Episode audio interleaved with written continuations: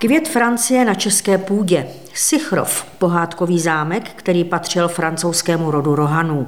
Dnes státní zámek ve správě Národního památkového ústavu je vzdálený asi 16 km jižně od Liberce a 6 km severně od Turnova. A právě z Turnova pochází můj dnešní host, který neodmyslitelně k Sichrovu patří. Už v 15 letech začal na zámku průvodcovat a zámek ho natolik zmagnetizoval, že mu zůstal věrný dodnes. Hned po vysoké škole tam začal pracovat jako historik umění, prošel několika funkcemi a nyní je ředitelem územní památkové zprávy na Sichrově pro Liberecký, Pardubický a Královéhradecký kraj. Doktor Miloš Kadlec, dobrý den. Dobrý den. Pane řediteli, když to tak počítám, tak v roce 2025, tedy za necelé dva roky, budete mít pracovní výročí 50 let na zámku Sichrov. Měnil byste? Určitě bych neměnil, i když eh, samozřejmě ta cesta k Sichrovu a k té dlouhé době, s kterou jsem se zámkem spjatý, byla trošku trnitá, obzvlášť v těch počátcích, protože když si vzpomenu na svůj první průvodcovský den, 7. června 1975. To byl den pro mě nezapomenutelný, protože Představte si 44 kg vážícího studenta, který měl asi 160 cm výšky, který ušlapal do toho kopce od Turnova na Sichrov těch 6 kilometrů na skládacím kole SK. Přišel na Sichrovský zámek do nádvoří s tím, že ten první den bude pohoda, jak si naivně mladicky myslel, protože se bude přece zaškolovat a on opak byl pravdou. Vedoucí průvodců už stála na nádvoří, kde bylo asi sedm autobusů, takže nádvoří opravdu hučelo a její první slova byla, ty seš ten novej, ty seš Miloš. A já říkám ano. A ona říkala, tak milý zlatý, tohle jsou tvoje klíče, tenhle je vstup kaple, teď mi je výjmenovala a říkala, a těchto prvních 80 lidí je tvých, tak se snaž. A já jsem ten den se v uvozovkách snažila, byl jsem devětkrát po hodině na prohlídce a když jsem přijel domů, samozřejmě tak první dotaz rodičů bylo, tak co tvoje první brigáda, jak to vnímáš? A já jsem říkal, já už tam víckrát nepůjdu. Nikdy neříkej nikdy eh, a nikdy neříkej definitivní věty, ale dostat 80 lidí na starost 15-letý kluk, neměl jste trému? Trému jsem ani neměl, protože to byl velký šok. Jsem si to začal uvědomovat až v průběhu toho dne, protože asi ten text jsem měl naučený dobře, Eh, možná bylo trošku výhoda ta velká skupina, že vždycky než mi přesunuli do těch interiérů, tak jsem si rychle vizuálně proběhl, abych si oživil, o čem vlastně mám hovořit. Ale byl to spíš eh, oříšek, když se na to dívám zpětně, zvládnout jednak organizačně tu skupinu, protože byla velice nesourodá. Pamatuju si, že byl to výlet jednotného zemědělského družstva, už si nepamatuju odkud, a druhá půlka byli eh, tělesně postižení s jeptiškami. Takže to byla opravdu velice těžká, složitá skupina, ale nicméně asi člověk, když byl tak mladý a strašně jsem to chtěl dělat, tak eh, jsem se tolik nebál. Ale dnes, když si to promítám zpětně, tak si říkám, že to byla docela velká odvaha, možná až drzost. No právě, kdybyste měl, a určitě jste měl na starost autobus učitelů, jsem někde se dočetla, tak 15-letý student stojí před učiteli a dává jim výklad. Já bych měla docela nahnáno, co vy? No, samozřejmě nahnáno jsem měl, když jsem viděl, že mám takovouhle skupinu, ale prozradím vám ještě jednu věc, která mi možná trošku pomohla ke vstupu na vysokou školu ke studiu historie tady na Filozofické fakultě Univerzity Karlovy v Praze. Bylo to někde začátkem června v roce 79 a já místo toho, abych se šprtal před přijímačkami na vysokou školu, jsem hnedka po maturitě šel provádět s tím, že samozřejmě, když pořád něco povídám o historii, tak si to budu jenom upamatovávat. No a na poslední prohlídku jednoho dne přišli takoví tři pánové, já to řeknu trošku ošklivě až vulgárně, takový strejcové.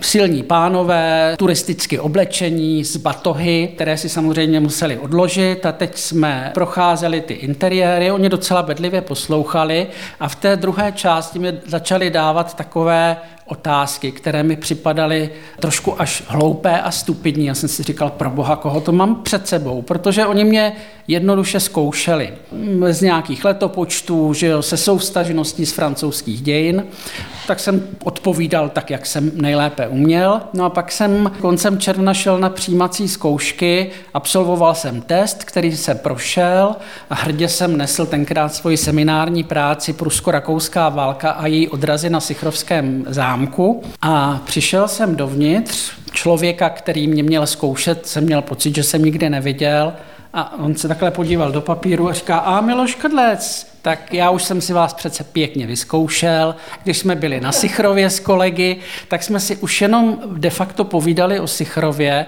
a tak samozřejmě jsme zabrousili na tu prusko-rakouskou válku. Takže by se dalo říct, že mi Sichrov trošku otevřel cestu i ke studiu historie. to je krásný příběh. Víte ale, co mě eh, také zaujalo, že za čtyři odpracované víkendy jste si údajně vydělal pouze 24 korun. Co se v té době za 24 korun dalo koupit? To tak možná stačilo na jednu možná velkou mléčnou čokoládu, ne? No, máte pravdu, úplně přesnou informaci. Já mám do dneška schovaný ten ústřižek, protože ho ukazuji dětem. Eh, oni tenkrát, ta hodinová sazba byly asi 4 koruny 20, ale nicméně první dva víkendy vůbec nebyly brané, že bych prováděl jako kvalifikovaná síla.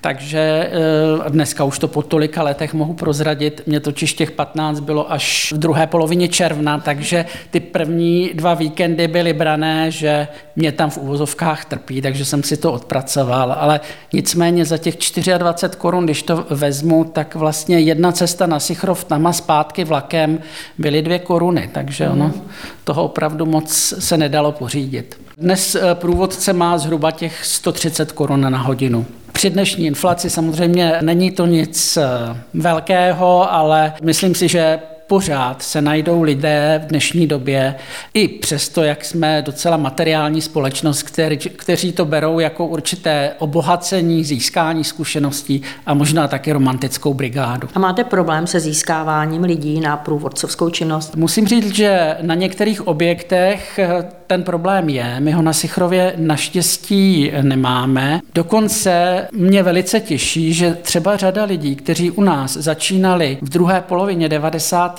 let, tak byť jsou dneska to čtyřicátníci a někteří i jako profesně hodně na výši. Máme tam, už musím říct, pana doktora, který pracuje léta na ministerstvu financí, létá do Bruselu, má opravdu široký záběr. Každoročně si dva víkendy, jak říká, naordinuje, aby si zavzpomínal na svá krásná studentská léta. Takže průvodcuje. Vy na zámku bydlíte, jaký je to pocit? Je to samozřejmě velice krásný pocit, protože já bydlím v bývalé faře v prvním patře, takže celý čestný dvůr, kterým se vchází k Sichrovskému zámku nebo do nádvoří zámku, mám před sebou, takže jsem zvyklý na poměrně velké prostory, které samozřejmě jsou ne nějak zdobené, ale nicméně mají svého genialocí Navíc i tím, že třeba já mám velice rád hudbu a Sichrov je spjatý s pobyty Antonína Dvořáka a on v té budově, kde bydlím, anebo v budově, kde mám kancelář, často pobýval u svého přítele Aloise Gébla nebo u pana zámeckého kaplana.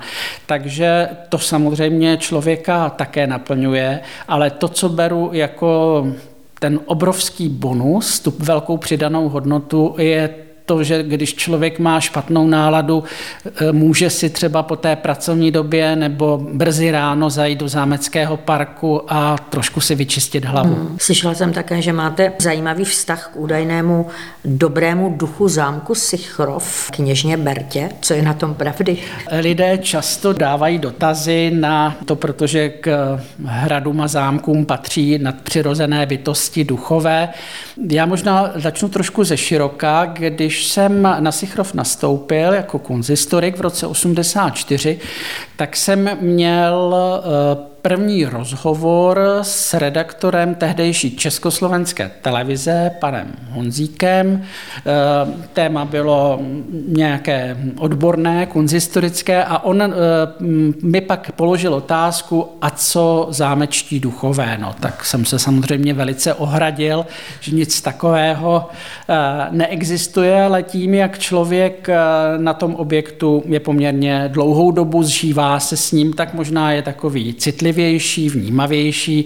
Takže jsem měl i spoustu takových zážitků těžko vysvětlitelných, které měla i třeba e, moje manželka, která zpočátku, když jsem mi říkal, jaké jsem měl pocity, tak mi řekla, že si myslí, že jsem se z té práce už mírně vyšinul, ale pak něco e, zakusila i sama, ale e, nicméně m, zmíním jednu takovou věc, která je těžko vysvětlitelná a můžeme ji přičítat asi dobrému duchu zámku, je ta, že když jsme v roce 1999 otvírali královské vlastně poprvé jsme ho zpřístupňovali veřejnosti, tak vždycky při takových akcích každý ví, jak to probíhá, vždycky vám aspoň jeden, dva dny chybí, no ale nicméně všechno se zvládlo, restaurátoři tam byli do poslední chvíle, takže všechno proběhlo tak, jak mělo.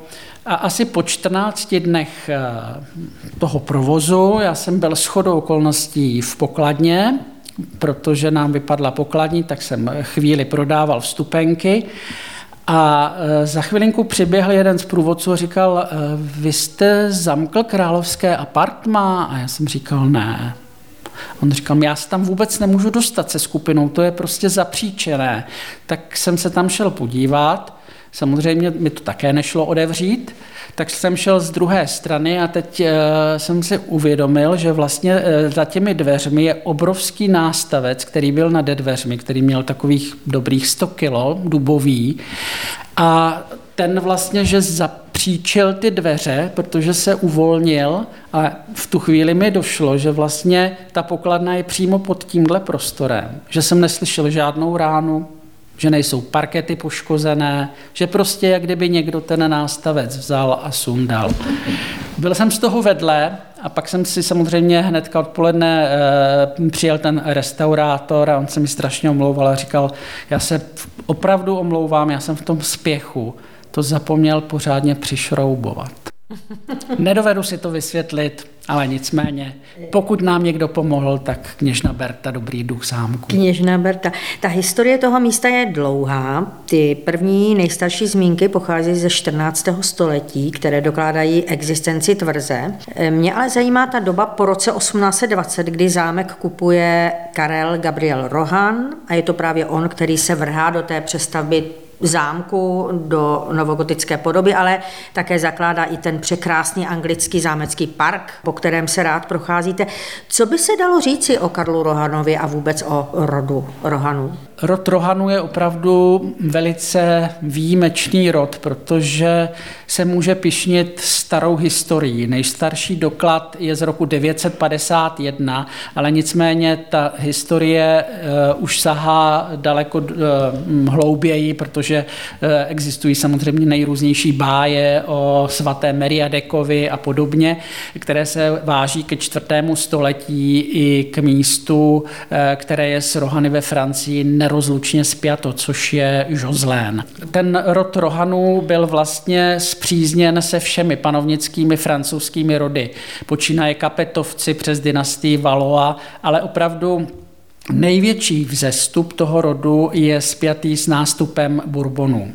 Rohanové se totiž stali přímými bratranci francouzských králů, což jim přinášelo značné výhody u královského dvora, takže dostávali vysoké úřady.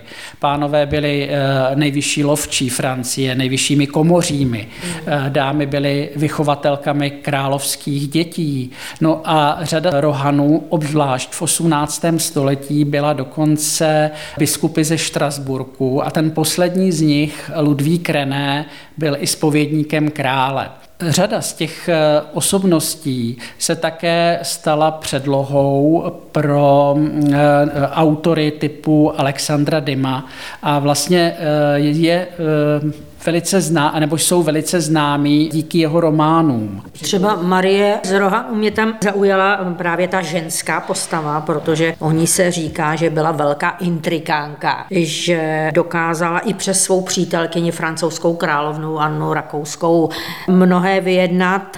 Třeba i to, že se tam dědil nějaký princip, že nemusela při těch slavnostech stát. Ano, ano, je to přesně tak. Marie z Rohanu byla tak výjimečná osobnost, že eh, inspirovala nejenom i zmíněného Dima, eh, který ji vlastně ve třech mušketýrech eh, spodobňuje dvakrát v takových protichůdných osobách. Jednou jako Milady, což ji opravdu sedí, a potom jedné té epizody z jejího života využil na postavu Madame Madame Bonacieux, protože Marie z Rohanu byla ta, která organizovala schůzku s Buckinghamem a vlastně byla zapletena do té příhody s těmi přívězky.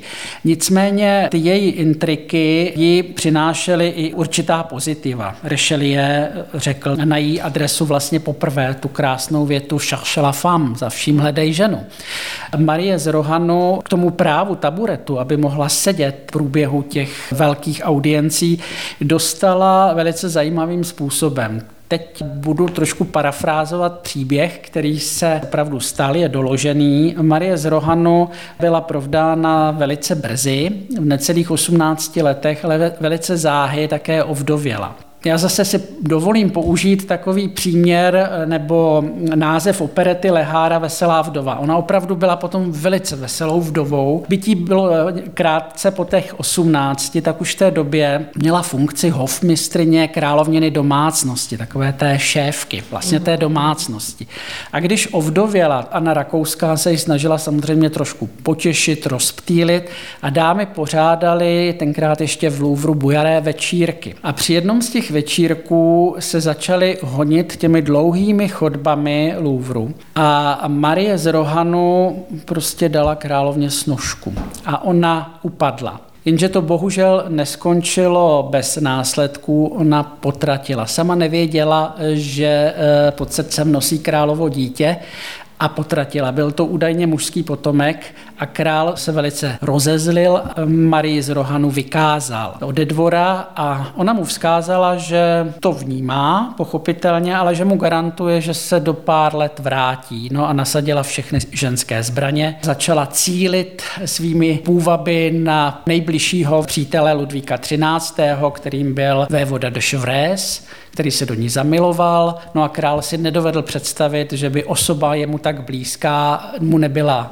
poblíž, svolil s tím sňatkem a Marie z Rohanu řekla ano, já se ráda ke dvoru vrátím, ale budu chtít něco navíc. A to něco navíc bylo to dědičné právo taburetu, že dámy při těch velkých audiencích mohly sedět. E, tam jsou vedle Marie z Rohanů jsou tam i jiné postavy, které neměly tak šťastný osud, jako například vévoda Dangen, toho nechal Napoleon popravit. A tam mě zajímá jiný příběh, jak to bylo s jeho srdcem. To je velice krásný příběh, takový zase hodně láskyplný a hodně zajímavý, protože vévoda Dangen jako bourbonský princ, když vypukla francouzská revoluce, tak se svým dědečkem eh, vlastně působil mm, po Evropě, včetně třeba i Ruska, kde eh, vlastně plédovali za vznik armád, které by bojovaly za obnovení starého francouzského režimu, což se samozřejmě samozřejmě nepovedlo a když pak nastupuje Napoleon, se usídlil v takovém malém městečku Ettenheim, kde v té době byl i Ludvík z Rohanu, to byl ten jeden nebo ten poslední kardinál, který tam také dožíval a vévoda z Dangenu si tam eh, nechal postavit takový malý domek a proti vůli rodiny se oženil se svou sestřenicí Charlotou. Nicméně dlouho se z toho krásného vztahu neradovali, protože eh, Napoleon se dozvěděl, že se na něho chystá spiknutí a jeho cílem je, že na něho bude spáchán atentát. To bylo spojeno s tím, že to bude v době, když se do této oblasti vrátí princ Bourbon. Takže si to krásně takto spojil a nechal vévodu Dangena zatknout, byl popraven vlastně bez, bez soudu a jeho tělo bylo zahrabáno do mělké jámy na odpadky ve, u zámečku Vensán, kde byl tedy zastřelen. Těsně před tou popravou on sundal svůj prsten, nechal si ustřihnout kadeř vlasů a to poslal tedy své ženě Šarlotě, že na ní myslí. No a za několik eh, potom eh, měsíců bylo jeho tělo tedy exhumováno a bylo jeho srdce eh, vyňato, balzamováno a uloženo do takové mramorové nádoby, kanopy a Rohanové ho měli jako takovou relikvii. Když se dostávají do Čech, tak knížek Kamil Rohan měl po Francii i Evropě v podstatě řadu lidí, kteří pro něho takovéto předměty získávali zpátky, takže takto se dostalo i to srdce vévody Dangena do Čech. Musíme říct ale, že Rohanové proč byli v Čechách? Byli nuceni... Oni byli po francouzské revoluci po francouzské vlastně revoluci odjet, nuceni opustit, opustit Francii a emigrovat. emigrovat, protože jim vlastně hrozily i popravy jako příbuzným francouzských králů. No ale to srdce jsme nedopověděli, protože to srdce se objevilo bylo tady v Čechách a vy se velmi přátelíte s potomky rodu s dcerami Rohanů a jedna právě z těch dcer dokázala to srdce ještě v době socialismu převést zpět do Francie. Jak se jí to povedlo? Ano, byl to neskutečný příběh, který mi vyprávěla, protože já jsem se uh, s tou druhorozenou dcerou Margaretou uh, Rohanovou, provdanou Kotulinskou, seznámil už v roce 1977 právě při jedné z prohlídek, kdy byla poprvé v Čechách od války až samozřejmě eh, někde v těch 90. letech, eh, kdy nám přinesla tu kanopu, abychom ji měli tedy ve sbírkách zámku, tak eh, mi vyprávěla příběh s tím srdcem. Ta kanopa byla umístěna i s tím srdcem v Rohanské hrobce v Loukově. A tamnější pan farář se vždycky v dobách socialismu snažil nějak nenápadně ty rohany připomenout. A nenapadlo ho nic lepšího, než v, v době e, Loukovské pouti, kdy tam byla koncentrace lidí, otevřel rohanskou hrobku. Všechno vždycky probíhalo většinou v poklidu, ale v tom roce 77 se tam zřejmě přišli podívat i lidé, kteří tam hledali spíš senzace a poklady a uviděli nádobu uzavřenou, uzamčenou, ve které si nedovedli představit, co asi bude a měli představy samozřejmě materiálního charakteru. Tu kanopu rozbili a když tam objevili co si, co nedovedli identifikovat, tak to nechali a tu hrobku opustili. Margareta Rohanová se tam potom dostala, když zjistila, co se stalo, tak se rozhodla, že to srdce převeze a nechá ho pohřbít na hřbitově Big Bis vedle té zesnulé jeho manželky Charloty. A teď přemýšlela, jak to udělá. Ona byla fakt neskutečná dáma, velice skromná, vymyslela takový způsob, který je až trošku úsměvný. Samozřejmě, že věděla, že na hranicích bude strašně kontrolovaná, tak jak to bylo při příjezdu do Československa. Nenapadlo jí nic lepšího, než že to srdce v nějakém plátěném eh, pitlíku zašila do kabelky, což věděla, že ji budou prohlížet a že by na to přišli, ale rozhodla se, že udělá takovou scénu na té celnici, a tu scénu si vymyslela následovně. Udělala si několik svačin, kde měla vždycky krajice chleba, opravdu se silnou vrstvou šunky, síra a podobně. A když i celníci začali prohlížet tu kabelku a chtěli uh, i rozdělat tu svačinu, tak mi tenkrát říkala, budu ji trošku citovat, myslím si, že by mě i v naš, ve vašem národním divadle vzali. Že stropila takovou hysterickou scénu, že ten chleba takhle tam mrštila na stůl a říkala, no jestli si myslíte, že to budu jíst a to, uh, takže to teda ne, ať si to tam nechají a opravdu asi eh, ta hysterická scéna natolik zapůsobila, že jí řekli, prosím vás, paní, vemte si to a jeďte. A tímhle stylem se vlastně srdce dostalo nejdřív do Rakouska a pak ho převezla do Paříže, kde se podařilo pohřbít na hřbitově Big Bis. Kdy byli na Sichrově naposledy? Poslední pobyt Rohanu na Sichrově nebo návštěvy byly v roce 2012. V roce 2012 přijela poslední z těch sedmi dcer, která dosud žije. Letos je 88 let. kdy mi přijela říct, že Margareta už asi nikdy nepřijede, protože je velice vážně nemocná. To bylo začátkem července v roce 2012 a v září 2012 paní Margareta eh, zemřela v nedožitých 90 mm-hmm. letech. Takže to byla jejich poslední návštěva a pak jsme ještě měli někde v říjnu zádušní mši, kde byly její dcery. A ty její dcery pokračují v návštěvě Sichrova nebo už ne? Už se úplně odřízli. Ono to bylo trošku jako cítit i při těch eh, návštěvách. My jsme eh, jako velice dobře komunikovali, protože eh, i z popudu paní Margarety Rohanové jsme založili spolek Přátel zámku, který v té době už od těch 90. let měl pobočky v Londýně, v New Yorku, v Paříži, v Mnichově a sbíral i pro nás peníze, takže to bylo jako velice významné. Už spolek bohužel nefunguje, protože on byl byl hodně navázán i tady v Čechách třeba na lidi, kteří ještě ty rohany, rohany zažili. Takže ty dcery sem už bohužel nejezdí, když občas si vyměníme tak vánoční pohled a podobně. No ale ty dcery si ještě dožili toho, že vaší zásluhou byla provedena reinstalace interiéru zámku podle těch dobových fotografií a dokumentů z archivu, tedy do podoby jeho největší slávy z doby Kamila Rohana. Jak dlouho vám to trvalo, než jste ty interiéry podle těch původních plánů instaloval? Byla to poměrně dlouhá cesta, samozřejmě trošku detektivní, protože já jsem se těmi interiéry začal zabývat hnedka po nástupu na Sichrovský zámek, jako v tom stálem pracovním poměru.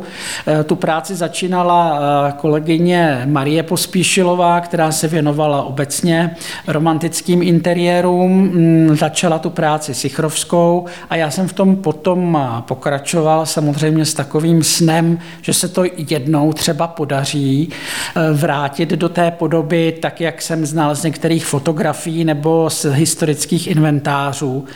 Stal se jeden takový malinký zázrak, byť už byl spíš minutu po 12. protože tuším, že to bylo 14. listopadu 1989. U nás na Sichrově zasedala tenkrát takzvaná okresní rada okresního národního výboru, pod který Sichrov patřil, byl zřizovatelem. A já jsem tam představoval tuto koncepci.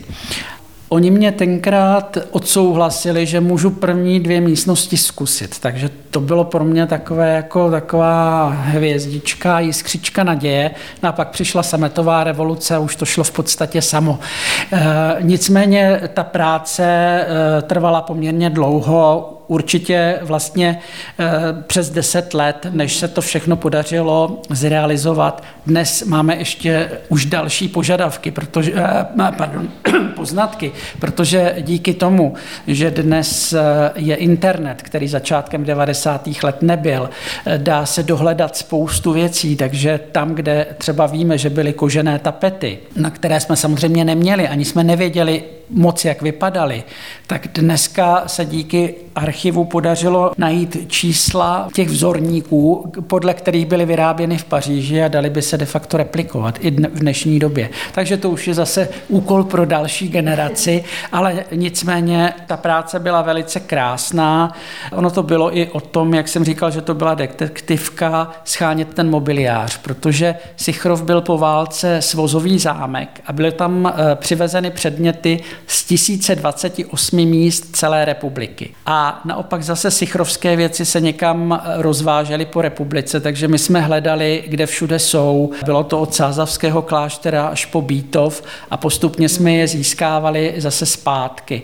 Ta práce byla zajímavá, hezká a pro mě tam byla eh, jedna, eh, jeden takový velice povzbuzující moment právě někde kolem roku 1994-95, kdy paní Margareta Rohanová, byť jsme spolu měli tak krásný vztah, tak ona s tím nebyla ze začátku stotožněná. Protože její maminka, rozená Schemburg Hartensteinová, neměla ráda novogotiku a provdala se na novogotický zámek. Takže ho hodně modernizovala, ta Margareta si to pamatovala samozřejmě už s tím modernějším vybavením. Když přijela, my jsme měli vymalované první dvě místnosti opravdu v těch takových těch temnějších barvách, dajkovská hněď, berlínská modř a tak dále, tak z toho byla úplně špatná a říkala, že se jí to vůbec nelíbí a asi za měsíc najednou přijela s velkým odborníkem, což byl ředitel paláce Rohan v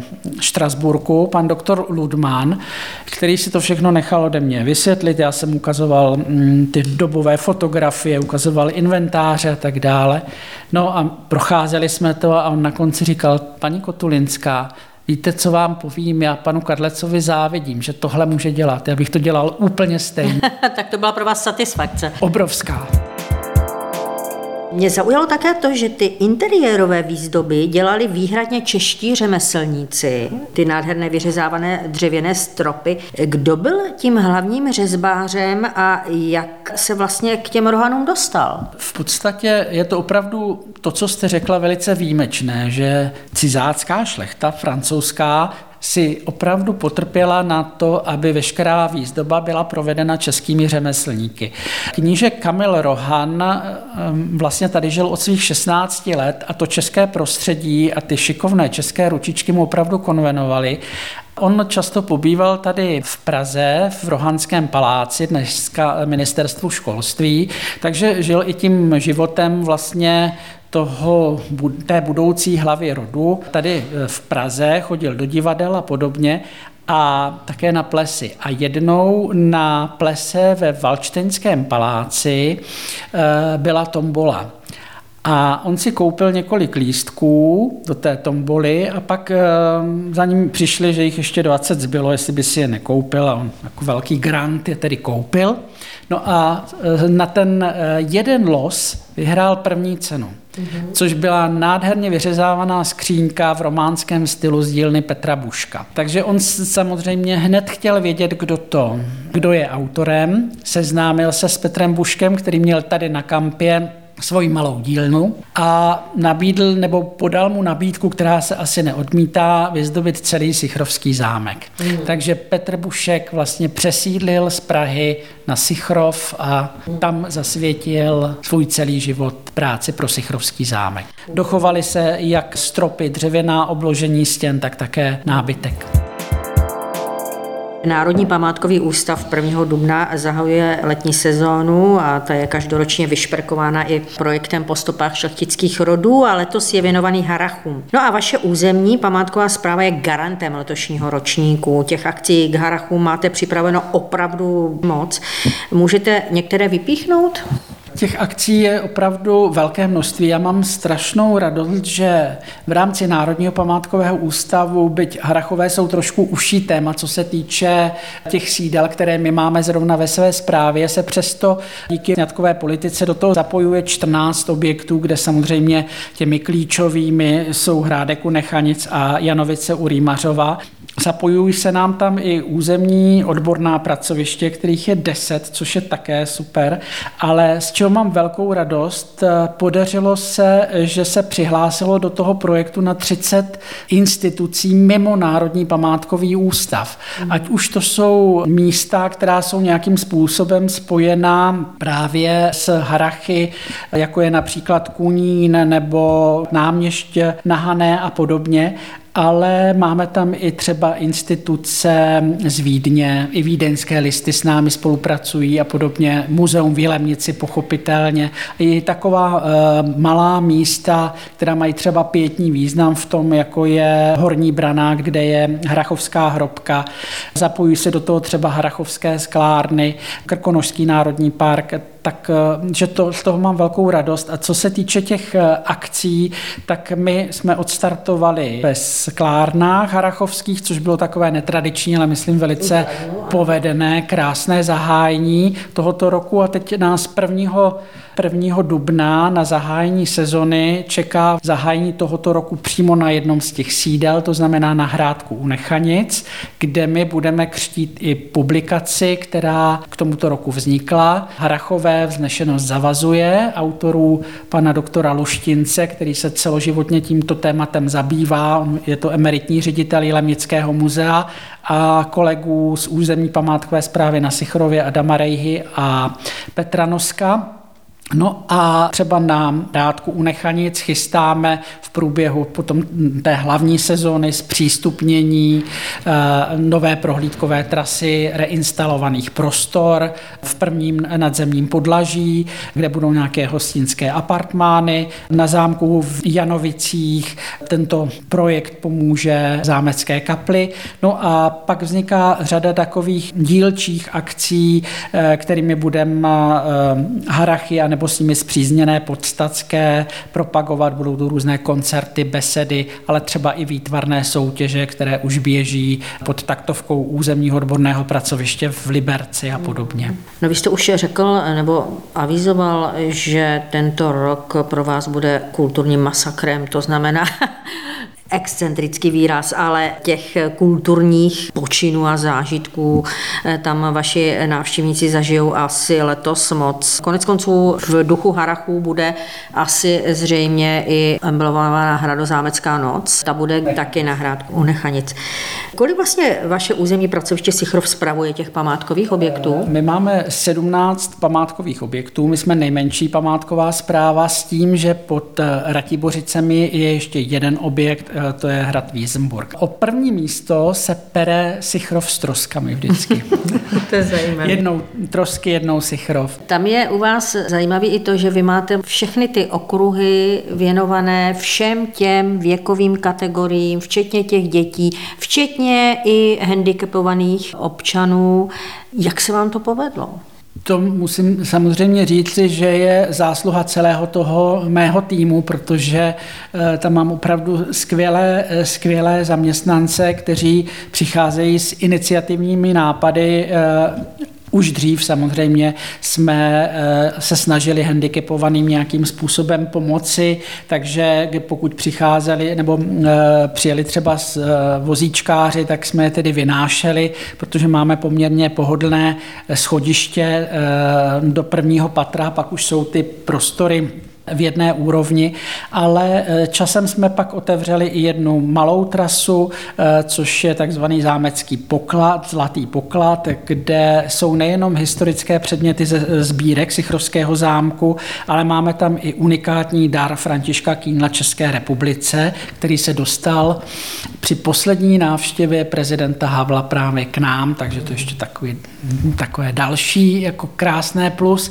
A ten je úplně bezbariérový, eh, samozřejmě pro malé děti, protože jsme si začali uvědomovat, že vlastně eh, nejvíce nechci říct z konfliktu, ale nepříjemností návštěvnických bývá v době hlavních prázdnin, kdy chodí ty skupiny hodně nesourodé, ti, kteří si chtějí něco dozvědět, rodiny s malými dětmi, tak uh, už jsme asi před takovými, no, 15 lety, možná 17, začali dělat prohlídky s princeznou jako první asi kdy jsme udělali zkrácenou trasu na 20 minut a chtěli jsme, aby si děti odnesly ten zážitek, takže mm. s princeznou v kostýmu, která jim vyprávěla tou ich formou, jak se tam žije, co se kde dělalo.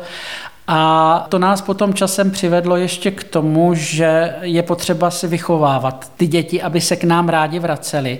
A tak jsme dvakrát ročně, a teď v poslední době třikrát ročně začali hrát i pohádky na motivy eh, vždycky třeba pohádku Sůl nad zlato mm, a podobně klasických. klasických pohádek, trošku předělané, přizpůsobené na interiéry, kdy vlastně se ta pohádka odehrává na celé té základní trase. Děti jsou do toho úžasně zapojené a je to spojené i s tím, aby nám namalovali obrázek.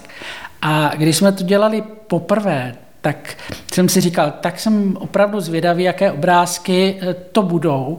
A byl jsem strašně překvapený, když asi šestiletá holčička namalovala tam tu princeznu eh, na pozadí loveckého pokoje, což bylo vidět těmi neumělými trofejemi, ale ona tam měla namalovanou pušku, která tam je a která byla vlastně z perleti. A ona si dala ten, tu práci, že tam ty obloučky té perleti udělala a do každé puntík toho nítku, jak to je přidělané. Tak jsem si říkal, tak to je super je vidět, že ty děti vnímají nejenom děj, ale i to prostředí. A i ty detaily.